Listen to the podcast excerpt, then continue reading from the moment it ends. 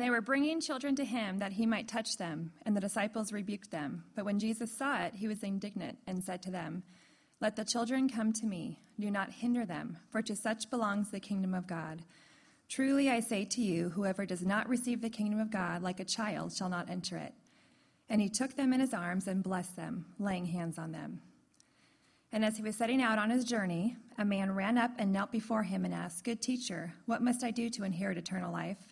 And Jesus said to him, Why do you call me good? No one is good except God alone. You know the commandments do not murder, do not commit adultery, do not steal, do not bear false witness, do not defraud, honor your father and mother. And he said to them, Teacher, all these I have kept from my youth. And Jesus, looking at him, loved him and said to him, You lack one thing. Go, sell all that you have and give to the poor, and you will have treasure in heaven. And come, follow me. Disheartened by the saying, he went away sorrowful, for he had great possessions.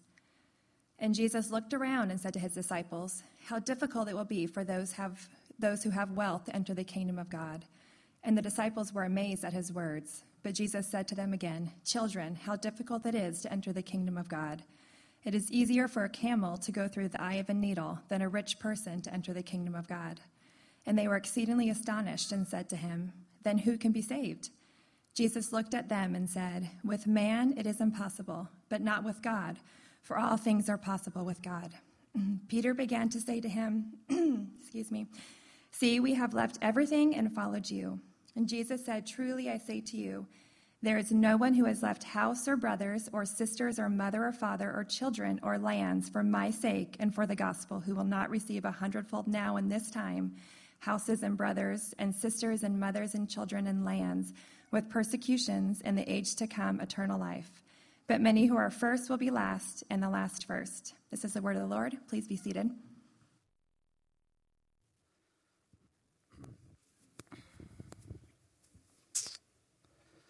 All right, so check this out. I don't know when this first took place, but we have this tradition in the Christian faith in America that when you pray, you close your eyes. You guys are familiar with this? I, have done some research on it. Um, I think around the 1950s, this started happening because, like, um, you don't see it in the scriptures anywhere, and different faith traditions do different things when they pray. Um, and it, uh, what I read is like um, these kids that were coming into like Sunday school, they closed their eyes because the teachers were like, "That's way too distracting. We can't really pray." So close your eyes and focus on Jesus and then pray. I say that because um, when the scripture was just being read, I had to close my eyes and focus because of the distraction of the beauty on my left. my wife of 15 years was reading, and I was in the back. Just don't look at her. Just, just focus on the scriptures. I can't get distracted because I'm more distracted now than I was 20 years ago when I met her from her beauty, which is how it should be, right? So that doesn't really have anything to do with the text, with where we're going, but um, I'm continually distracted and overtaken by her, which is a good thing after being married that long. Um, for those of you who don't know me, my name is John Demeter. As, as Sean said, I'm one of the active elders here along with Jim. And from time to time, you'll hear myself or Jim get up and teach, although Sean is usually the one that's up here. I think he may have mentioned that he is helping in elementary today, which I love. I tried to invite all my friends with their craziest kids to like go, so Sean would have to like deal with them. So he is probably yelling at your children as we speak if they're in there because he likes to yell. but I love that idea that um, we are sharing the load. Um, no one person is greater than any other in this body. Like God has called Sean to do this full time as a vocation, but he recognizes listen, I'm going to serve just like you serve. I'm going to carry the load just like you carry the load. No one person is better than the other. And for some of the context of how my wife and I got to Redemption Peoria, we've been on staff with a ministry called Athletes in Action for the last 14 years. And this ministry seeks to minister to college and professional athletes to really help them understand what the gospel looks like, both in their sport and in their life. And college and pro athletics is a very dark reality. If you're not aware, it looks kind of shiny on the outside, but there are locker rooms of deep, empty souls of men and women that have no clue who they are, Um, they've been told one thing that their worth is based on their performance their whole life, and they've begun to believe that lie, and we get to come in and help correct that thinking through the gospel, and it's beautiful. And so we served most recently at the University of Arizona for seven years in the athletic department, working with the athletes and the coaches, um, and God began to shift our role within the organization to run the ultimate training camps. And so um, that happened about three years ago. And doing that, we could live wherever we wanted. We weren't bound to a city um, with a campus. And so we decided to come back to Phoenix. This is where we're from. My wife and her family are here. And so the first question we had when we knew we were going to come back up here is like, where are we going to go to church? It's like a big question for us because we had a lot of friends up here, a lot of great churches in the valley. We were pretty sure we were going to come back northwest. And just the reality of like that idea, like where do I go to church? Is there's this tension of like you know like what do, do I like the music? Do I identify with the songs? Is the is the preaching from the where are these people? Do I connect with the people? There's that whole um, tension, and then there's this other tension of like God, where do you want me to go? God, where are you calling me to be a part of a body? And so, as we began to navigate both of those waters, God was orchestrating things behind the scenes, as He often does, to begin to birth Redemption Peoria. And we love being here. We love being with you guys. We love the body that we get to do life with on Tuesday nights at our Redemption community. And we just love what God's doing. And I came across a blog this week um, from the Gospel Coalition, which is a website that was it was talking about this idea of this idea of a church and how you find a church and um, kind of hovering around some of those ideas. And the article is entitled The Danger of Seeking Your Dream Church. It's by a pastor named Brian Borgman out of Nevada. And when I read it, it just so resonated with what I want church to be.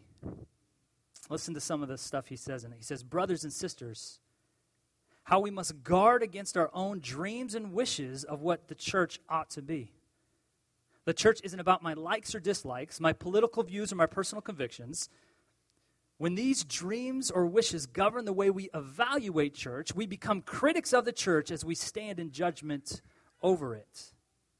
The church is about God's truth, God's people, the gospel of Jesus Christ, and fellowshipping with sinners who have been saved by grace. The treasure of the church isn't people who comp, um, compromise them or comprise the membership and wave the right flags. The treasure of the church is Jesus Christ himself as he comes to us in the gospel. And if that's true, if, if that phrase, that the treasure of the church is Christ himself as he comes to us in the gospel, then every time we gather to examine the text, every time we look at the scriptures and we open the Bible, every time we gather corporately to sing to God and to one another, we need to ask the question what does this have to do with Jesus? How does this point to Jesus? What does it have to do with the gospel? And that's the crux of what we've been looking at in the book of Mark for the last five months in this building this idea of opening the text and saying, Who is Jesus? And if you've been with us for a while, you'll know that the way that Mark sets up his gospel, he, he basically breaks it into two sections. The first section, the first eight chapters, is, is that same question like, who is Jesus? And we find out as readers, we know who Jesus is. And Sean has mentioned this from, up front almost every time that the only people who really know who Jesus is in the first eight chapters of the Gospel of Mark are the demons. They're the ones that really recognize Jesus is the Messiah. The disciples are trying to figure out, these other people getting healed, they're going, I'm not sure who this dude is. There's something about him, but I, I don't exactly know who he is. And then Jesus turns the corner at the end of chapter 8, and he makes it crystal clear to his followers who he is and what his mission is about. And as he continues to unfold who he is, Mark uses very different, two very different figures in our text today to illustrate this truth of the essence of Jesus' kingdom and how you can enter it.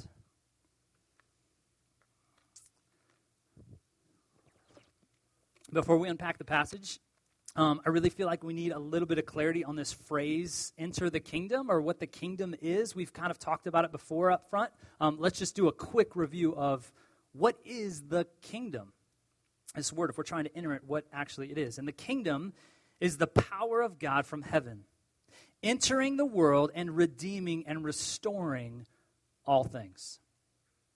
Kingdom is the power of God from heaven, entering into the world and redeeming and restoring all things, all angles of brokenness. Because in the beginning, God created. We see it in Genesis 1 and 2. He created, it's good, it's good, it's good. And he creates beauty and abundance and order, and everything is good. And this last part of creation, he creates man, and he creates man differently, man and woman, with the ability to choose and to reflect him in those choices. And you see it in Genesis chapter 3. Most of you know the story that in Genesis chapter 3, we choose not God. They get tricked. Adam and Eve get tricked into believing their way is better.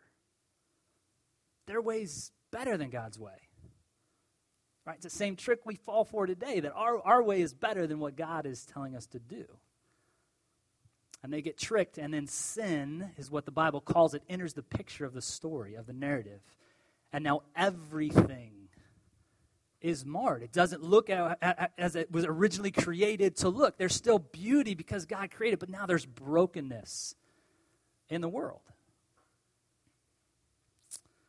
And Jesus initiates his kingdom when he comes to the earth to live a perfect life, to die on a cross and raise, defeating death, so that one day all sin, all sin will be gone. And theologians would say that the kingdom is here, but it's not yet. It's been initiated. That, that we have the opportunity as we trust Jesus to have the, the shackles of sin broken. But we still sin. We still make those mistakes. And one day Jesus will come back a second time, and all sin will be taken away. And we'll be able to be with God and his glory forever. The kingdom is Jesus' leading image of his mission. The kingdom is counterintuitive. Um, it's kind of this idea that it's flipped upside down, like the way up is down. You would think to go up, you go up, but actually you go down to go up in God's kingdom. And we saw it in Mark 38, 35 a couple weeks ago that when Jesus says, Forever, whoever, would save his life will lose it, but whoever loses his life for my sake and the sake of the gospel will save it. And then we see it here in the passage at the end of the text in verse 31, the first will be last and the last will be first. God's kingdom is counterintuitive. And the last thing that the gospel is the proclamation of God's kingdom and that it's come. Gospel means good news. You're proclaiming the kingdom is here, it is started. Let me tell you about it. So when we talk about sharing the gospel or being gospel centered, we're talking about the kingdom, the power of God from heaven through Christ entering the world and redeeming and restoring all things. That's going to be important as we jump into the text here, since Jesus uses this phrase, enter the kingdom, four times in what Teresa read.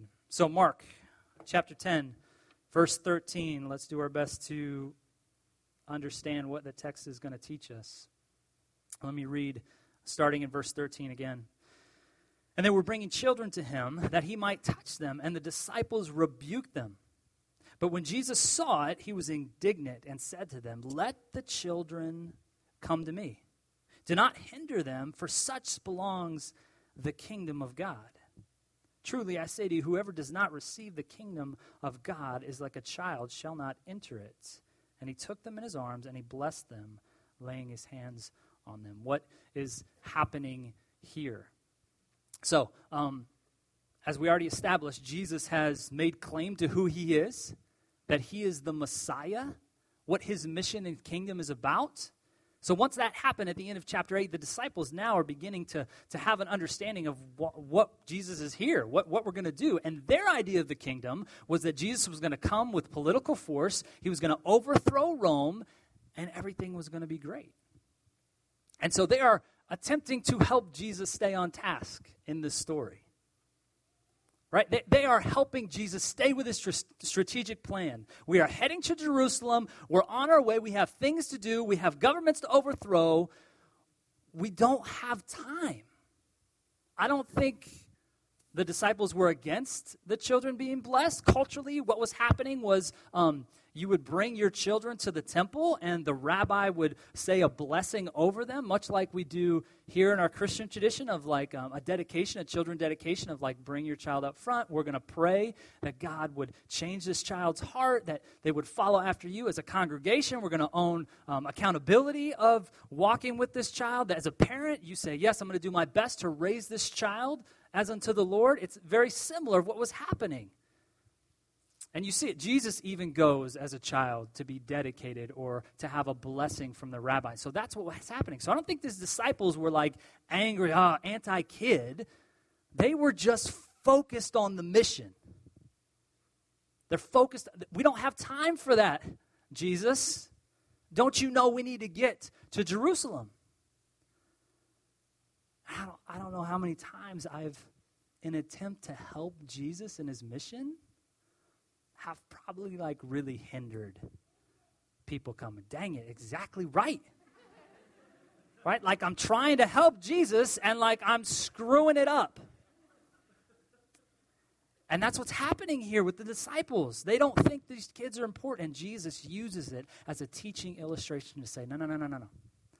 Let, let me help you. Let me help your thinking about the kingdom because it's still, it's not right. You need some realignment. Let me help you understand what the kingdom is really like. Don't, don't hinder these children from coming to me. And so he calls them and he says this. He says in verse 15 Truly I say to you, whoever does not receive the kingdom of God like a child shall not enter it. What does Jesus mean? To receive the kingdom like a child. I believe um, it's forcing us to, I've kind of bottlenecked it down to two, two main areas of, of what Jesus is trying to say here, illustration wise. Is one is that you need to be dependent. Children are dependent. We don't know exactly the age. Um, Luke has the same account, and he uses the word infants. The original language, um, it says little children or infants is the definition, so you don't really know. If, if you look at the, um, the way the Greek, the, the verb of come to me, when Jesus is saying that, he is talking to the children, so that kind of indicates they probably can understand him and walk to him. Um, but regardless if it's an infant or a toddler, like children need their parents. They come into this world dependent on their parents, which I'm very grateful in April during tax season because I have three of them and I claim them as dependents and I get money back. Not enough, but I get some back, right? Children are dependent on their parents. Are you dependent on Jesus.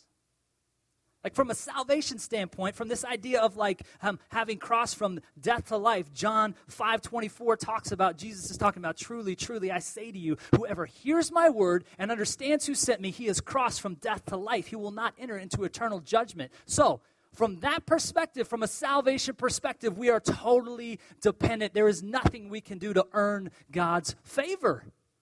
Nothing we can do. We have to be totally dependent to come to the Lord for the first time. But not only when you cross that line from death to life, and now you are adopted, or as theologians say, you're, you're regenerated, your heart starts beating again when it was dead because of God and His Spirit, you still need to be dependent on Him. You still need the gospel. The gospel is just as much for that person that doesn't know Jesus as it is for me. I need the saving truth of Jesus because what happens is I start to depend on other things. And I don't depend on Christ. Children are so dependent.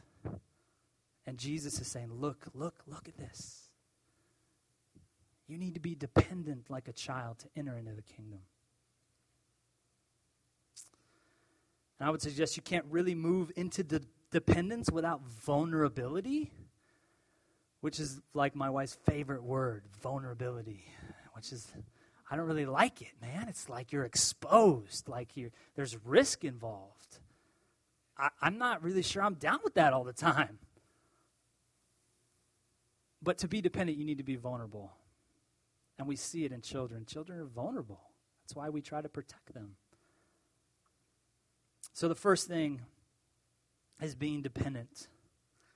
The second thing I think Jesus is illustrating for us here in the sense of a child is that children are meant to be under the authority of their parents. They're meant to be under the authority of their parents.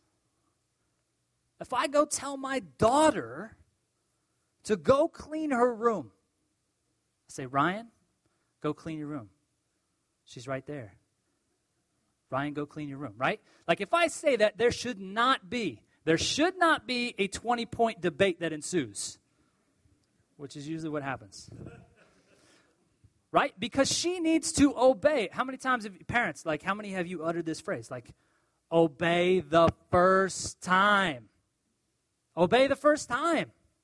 She needs to obey me. She needs to be under my authority. Because I love her and I care for her and I want the best for her. I'm trying to train her to clean up her room for a reason, not just because I don't like a messy room. And Jesus is pointing out, like, are, are, are you under my authority? To enter into my kingdom and continue to enter. Are you, are you under my authority? Are you under God's authority? Do you look at the scriptures and it says, okay, like it's pretty pretty black and white here. It says you need to forgive. Forgive as I have forgiven you. How many times? Well, infinite times, right? So you need to continue to forgive. Well, God, I'm not ready. I'm not ready to forgive. I don't think you really know what that person did to me. Um, they're not forgiving. Like, I know this person in my community, and they still hold a grudge. Like, I'm not sure the forgiveness thing. And so we twist the scripture. We begin to rationalize it. We begin to um, uh, have these debates with God of, like, well, maybe that's not really what it means. Maybe I can just, you know, um, do some stuff before I get married. Like, I think that's, a, that's not really clear in the original. Come under the authority of God's word knowing it's because he loves you. He wants the best for you. He's not trying to um, be mean to you. He wants the best for you, and you need to come under his authority as a child comes under the authority of a parent. So, those are the two things as I read this text, verses 13 through 16, that Jesus is illustrating to his disciples of like, listen, you need to enter the kingdom like a child. You need to be dependent. You need to be vulnerable. And you need to come under the authority, just like a child is dependent and comes under the authority of their parents which is fascinating when we look at the next character in our story. Starting back up in verse 17.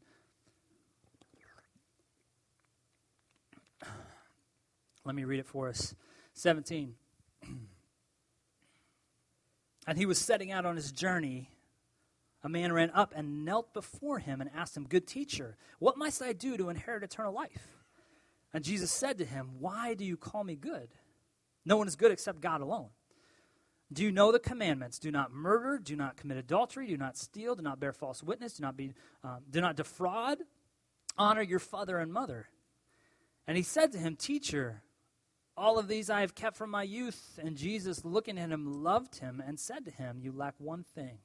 Go and sell all that you have and give to the poor, and you will have treasure in heaven, and come and follow me disheartened the man disheartened by the saying the man went away sorrowful for he had great possessions.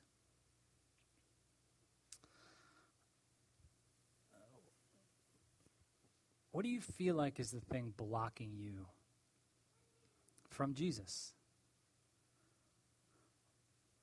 What's the thing that you're just you're just not ready to give up yet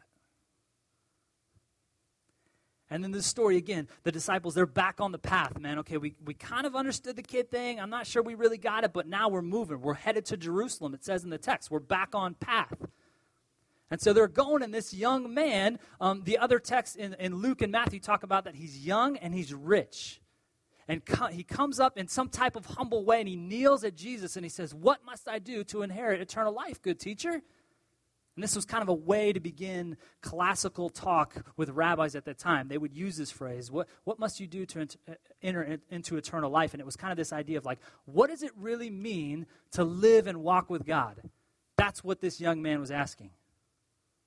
Because the reality is, he says, like, listen, and Jesus is, he's, he's so nasty, right? Like, he's like the Bobby Fischer of spiritual conversations, the chess player, right? Like, he's like, he's five moves ahead of this guy, right? He's just baiting him to get to the final question, to dig at his heart, to really get underneath all this stuff. Let's, let's really deal with your heart, not all this outside peripheral stuff. So Jesus asked him, like, like, what about these commands? Have you done these commands? And and the one specifically that stood out to me as I was reading and studying this is the, the idea of do not defraud. Right? That, that's not in the Ten Commandments. Um, do not steal is, but like defrauding is kind of this idea of like, um, have you taken advantage of somebody else to gain wealth for yourself? Right? We see this in the tax collectors in the scriptures in the biblical times. Like they would go and they would say, okay, you owe, you owe Rome 20%, and you owe Rome 25%. And then they would take 5% off the top for themselves illegally.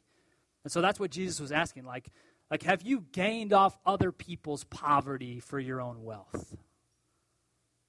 Because in a lot of situations, that's what happens when you make money. And the guy seems to be honest. The man seems to be honest. He says, No, like, since my youth, I have kept all of these. And he's saying this He's saying, Listen, I have tried to climb the ladder. In that time, like um, the idea of a blessing uh, monetarily or, or, a lot of money was like God was blessing you. He had his hand of blessing over you. And we see it in the opposite, where Jesus is hip, uh, healing cr- crippled people, and, and his disciples are like, okay, who committed this sin? Was, is it this man or was it his father? Because there was this idea, this philosophy of like, if you did the good things, God would bless you, he would take care of you money wise. And if like you didn't do things, like you, you became poor and like crippled and and so Jesus is correcting that thinking again. It's like, because this guy was thinking, man, I've done everything right. I've followed the moral law. Like I feel like I'm blessed by, and I'm still, there's, there's something missing. There's still something missing. When I go to bed at night, I put my head, like it's, I'm not fulfilled. Jesus, what is it that will fulfill me? And again, Jesus cutting to his heart he sees the thing blocking him and he says, You lack one thing. Go and sell all that you have and give it to the poor, and you will have treasure in heaven and come and follow me. And it says, Disheartened by the saying, he went away sorrowful, for he had great possessions. So clearly, the thing in this passage, the thing that was blocking this young man from understanding Jesus, entering into his kingdom, and experiencing the love and forgiveness that Jesus was trying to offer him was money. And money's not necessarily a, a bad thing, right? Like, but w- what does money represent? Like, what does it promise us? Right? How do you feel if like you got you got a fat bank account? Like you've got you've got a lot of money. How does that make you feel? You feel safe. You kind of have this kind of feeling of security to some point. Like you, you feel um, like you can depend on yourself I know money does funny things. Man, money um, makes people think they are the authority. Donald Trump is a perfect example of that. He, he, he is self imposed as an authority because he is rich.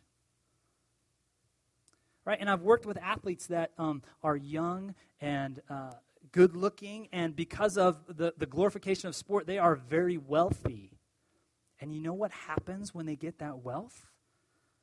They start to be around people, a lot of the times it's not on purpose, that just want to say yes to them. They just, yeah, okay. Because they're worried that if they say anything negative to this person, man, I could lose my relationship with this person. And somehow I gain status from this wealthy, famous person. I'm, I know that I know them. We're friends. And so there's nobody, a lot of times in those circles, really calling somebody out to say, listen, this is wrong. You need to stop this. And then when that happens, a lot of times, half the time, the people I've worked with, they just, no, I don't know. What are you talking about? there is a danger in having a lot of money because it brings this illusion of control or this idea of um, self dependence. And at the end of the day, this man's righteousness seemed to be dependent on his moral character and his wealth. And when confronted with true authority, to say, listen, I'm going to tell you how it is. You need to, this is the thing blocking you. He, he walks away. He's not willing to give it up. He's not willing to be obedient to the authority. Let's keep reading Mark 23, chapter 10, verse 23. And Jesus looked around and said to his disciples, How difficult it will be for those who have wealth to enter the kingdom of God. And the disciples were amazed at his words. But Jesus said again to them, Children, how difficult is it to enter the kingdom of God? It's easier for a camel to go through the eye of a needle than a rich person to enter the kingdom of God. And they were exceedingly astonished and said to him, Then who can be saved? But Jesus looked at them and said, With man it is impossible, but not with God. For all things are possible with God. And so Jesus, as this man walks away, I don't know what he must have been feeling of just, oh no, don't walk away. Don't, don't, don't don't leave. Like you're going to give me up. Like, don't do that. And he turns to his disciples in another teachable moment. He says, Listen, this is why it's hard to have great wealth because it blocks you from me. And this phrase that Jesus uses, it's easier for a camel to go through the eye of a needle than for a rich person to enter the kingdom of God. There's quite a bit of um, uh, commentary and rhetoric on this passage. What the heck is Jesus saying? Like, um, I've heard it taught a couple different ways. Um, there's actually a wall in um, outside of Jerusalem that has a tiny opening, and if you're trying to go through it with a camel, you got to like take everything off. And that wall was not even built until much later, kind of as a tourist attraction to this verse. So if you taught it that way, you're wrong. Um, so, so it's not really that idea. It's really this hyperbole or this phrase that Jesus is using to say, like, listen, you can't get a camel through the eye of a needle. In that historical context, another phrase would be an, an elephant through the eye of a needle. And so we, we have these phrases today, right? We would say, like, yeah, until pigs fly, man. You like if, if somebody looked at that 200 years later or 2,000 years later and was like that, what is what does that mean? Like, pigs really fly? Like maybe there's a flying pig? No, like it means it ain't no way it's happening. Right? A snowball's chance in hell. That's another phrase we use. Like it's just it's not, it's not going to happen. It's not going to work. This is what Jesus is saying. For somebody that is rich and they are self dependent and they don't come under anybody's authority, they cannot enter the kingdom because their pride is blocking them. And so the disciples are like, they're now they're super confused. Because at first they were like, they're trying to shoo away the kids because we're on mission. And now this young, upward mobile dude comes up and he's got money and he's good looking and he's morally upright. Like, he needs to be with us, Jesus. Like, we need, like, like on the way to Jerusalem, I would much rather be in a comfortable situation. Like, he can bring money. Like, what, like, he needs to be on our board. Like, let's go. Like, and Jesus is like, no, and he puts a hard line in front of a boundary in front of him, and the guy walks away. And now the disciples are like, What? What in the world? And then who? Who can enter the kingdom of God? Like this dude is moral, he's rich, he's, he's got all the things we're looking for. Like, if he can't enter, who can enter? And Jesus is saying, It's not possible. It's not possible without me. Climb all the ladders you want of morality, it does not matter that ladder is still leaning on the wrong wall. Jesus said it's only possible with God. It's only possible with God to enter the kingdom of God.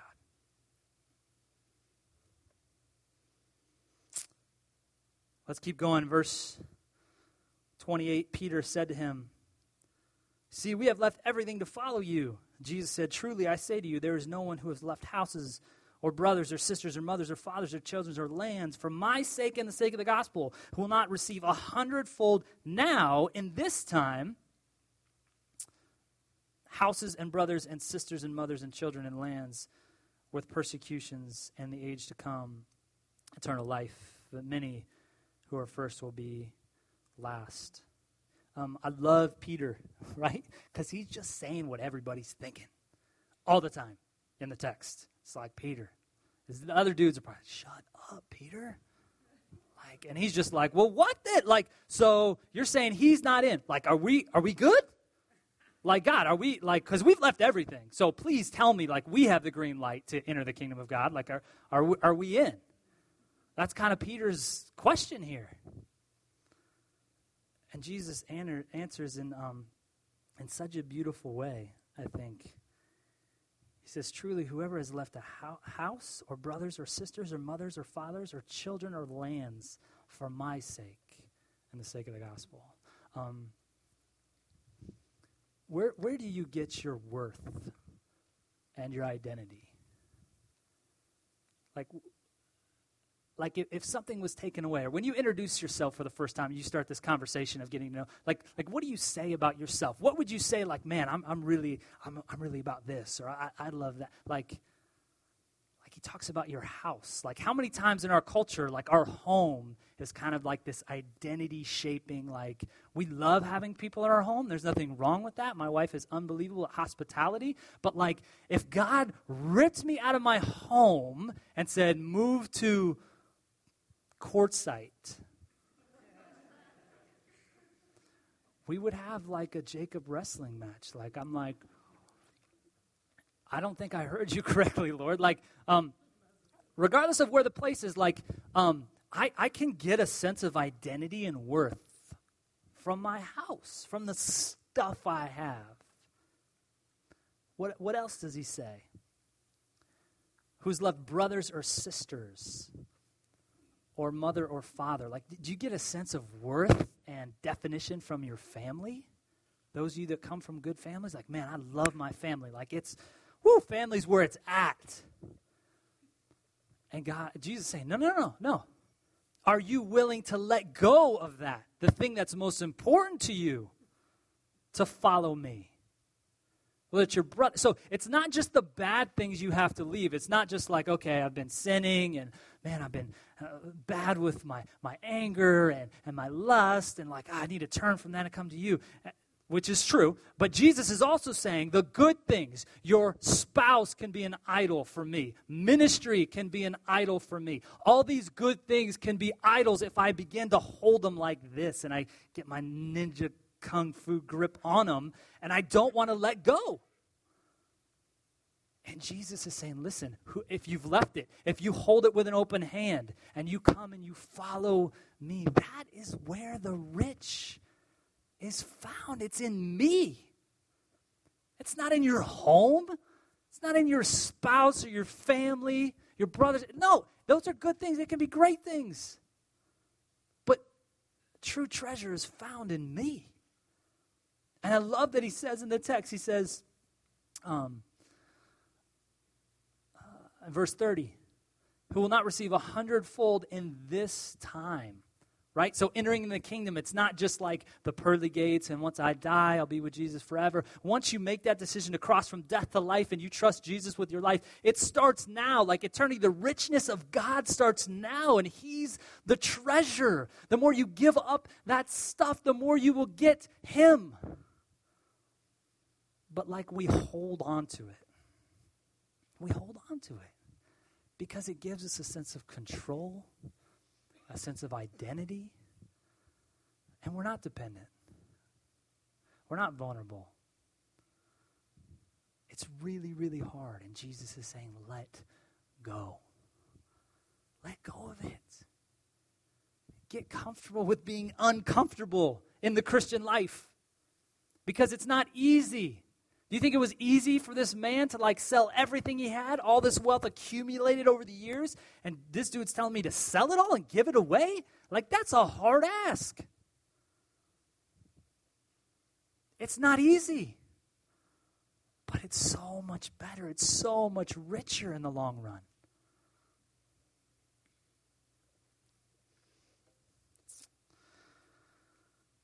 The kingdom isn't going to look like the kingdom here. God's kingdom, again, we talked about it. It, it doesn't look, uh, to, to sell everything doesn't make sense in our idea of what a kingdom is. But God's kingdom, Jesus' kingdom, is counterintuitive. He wants us to give everything so that we can get everything in Him. And Jesus is the ultimate model of dependency and obedience to authority. In Philippians chapter 2, I love this passage starting in, um, in verse 1 through 8. It should be on the screen here in a minute. Um, Philippians 2 says this So if there's any encouragement in Christ, any comfort from his love, any participation in the Spirit, any affection and sympathy. Complete my joy, being made in the same mind, having the same love, being full accord and of one mind. Do nothing from rivalry or conceit, but in humility count others more significant than yourselves. Let each of you look not only to your own interest, but also to the interests of others, having this mind among yourselves, which is yours in Christ Jesus, who th- through the form, uh, or though he was in the form of God, did not count equality with God a thing to be grasped, but he himself, but made himself nothing, taking the form of a servant, being in the likeness of men, and being found in human form, he humbled himself by becoming obedient to the point of death, even death on the cross. Jesus does what he asked this young ruler perfectly he sells everything. There's no reason Jesus should come to it's not Jesus' problem that things are broken, it's our problem.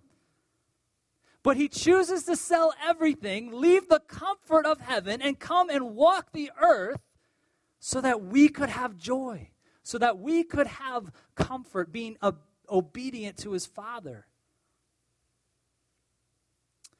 And this word sorrowful in verse 22 that we looked at, the man's disheartened and he walks away with sorrow or sorrowful. Um, the actual Greek word is lupio, which is the original language of the New Testament, lupio, and it really means like this, this grieved, like heavy heart.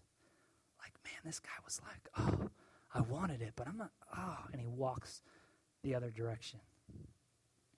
There's a couple other times that that word is used in the scriptures, and one is in Matthew chapter 26, verse 37, Jesus is in the Garden of Gethsemane.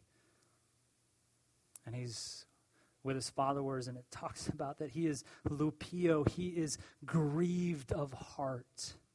Like he's heavy because the moment's about to come where he's going to have to go to the cross. And he has a choice to make.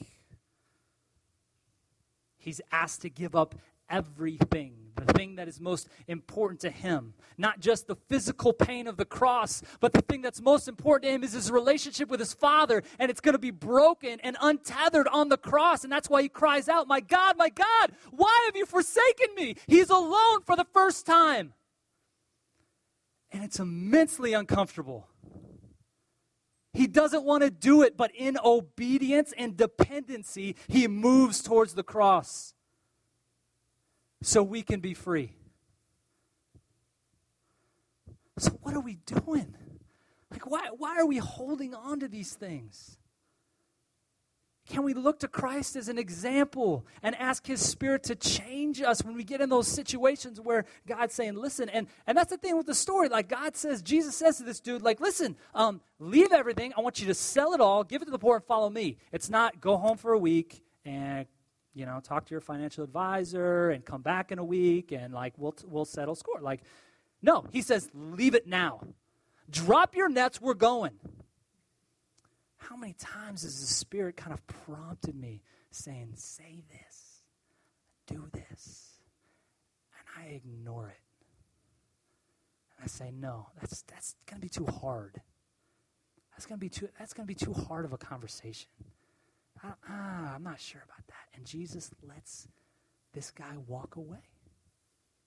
And he lets me walk away. And I'm losing from not being obedient to the Spirit and being dependent on the Spirit like a child.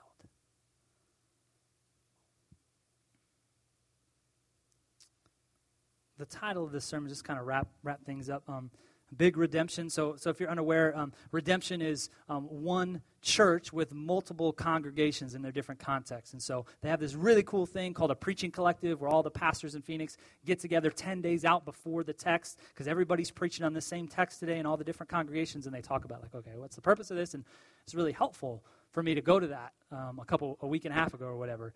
And, um, and so we went, uh, I went to it and, and felt like I, I got a good grasp on the text and began to study it. And then um, we were in our redemption community last Tuesday, and Josh Miles and I were talking about, okay, what songs should you sing and, and things like that that go along with the text. And we're like, well, what's the text? And he looked it up on his phone because he has like all the titles of like all the messages, and which I never got and didn't get at the Preaching Collective. And it, the title is um, Serious About Following Jesus. And I leaned over to him when we were talking about that, and I was like, Is there any other way? Like, like that, that's it. You got to be serious about following Jesus. He doesn't play, like, that, that's it. There's no, like, half hearted following Jesus. Like, it just, God doesn't allow that because He loves His people. And that's the thing we have to understand about this. I love verse 21 that we already went over. Like, like what like Jesus looked at him and he loved this young man. He loved him. He didn't want to see him walk away. You're going to trade in that for me? Like, oh no, come with me. Jesus loves us. That is why he calls us to follow him seriously. What does it look like for you to be dependent and obedient in your life in your life in your walk with Christ? What's it look like to be vulnerable? What kind of vulnerability do you need to embrace today? What's the risk of openness to loss that you need to be a part of? To say, I want to trust you, God, whatever you might have for me. Let's pray.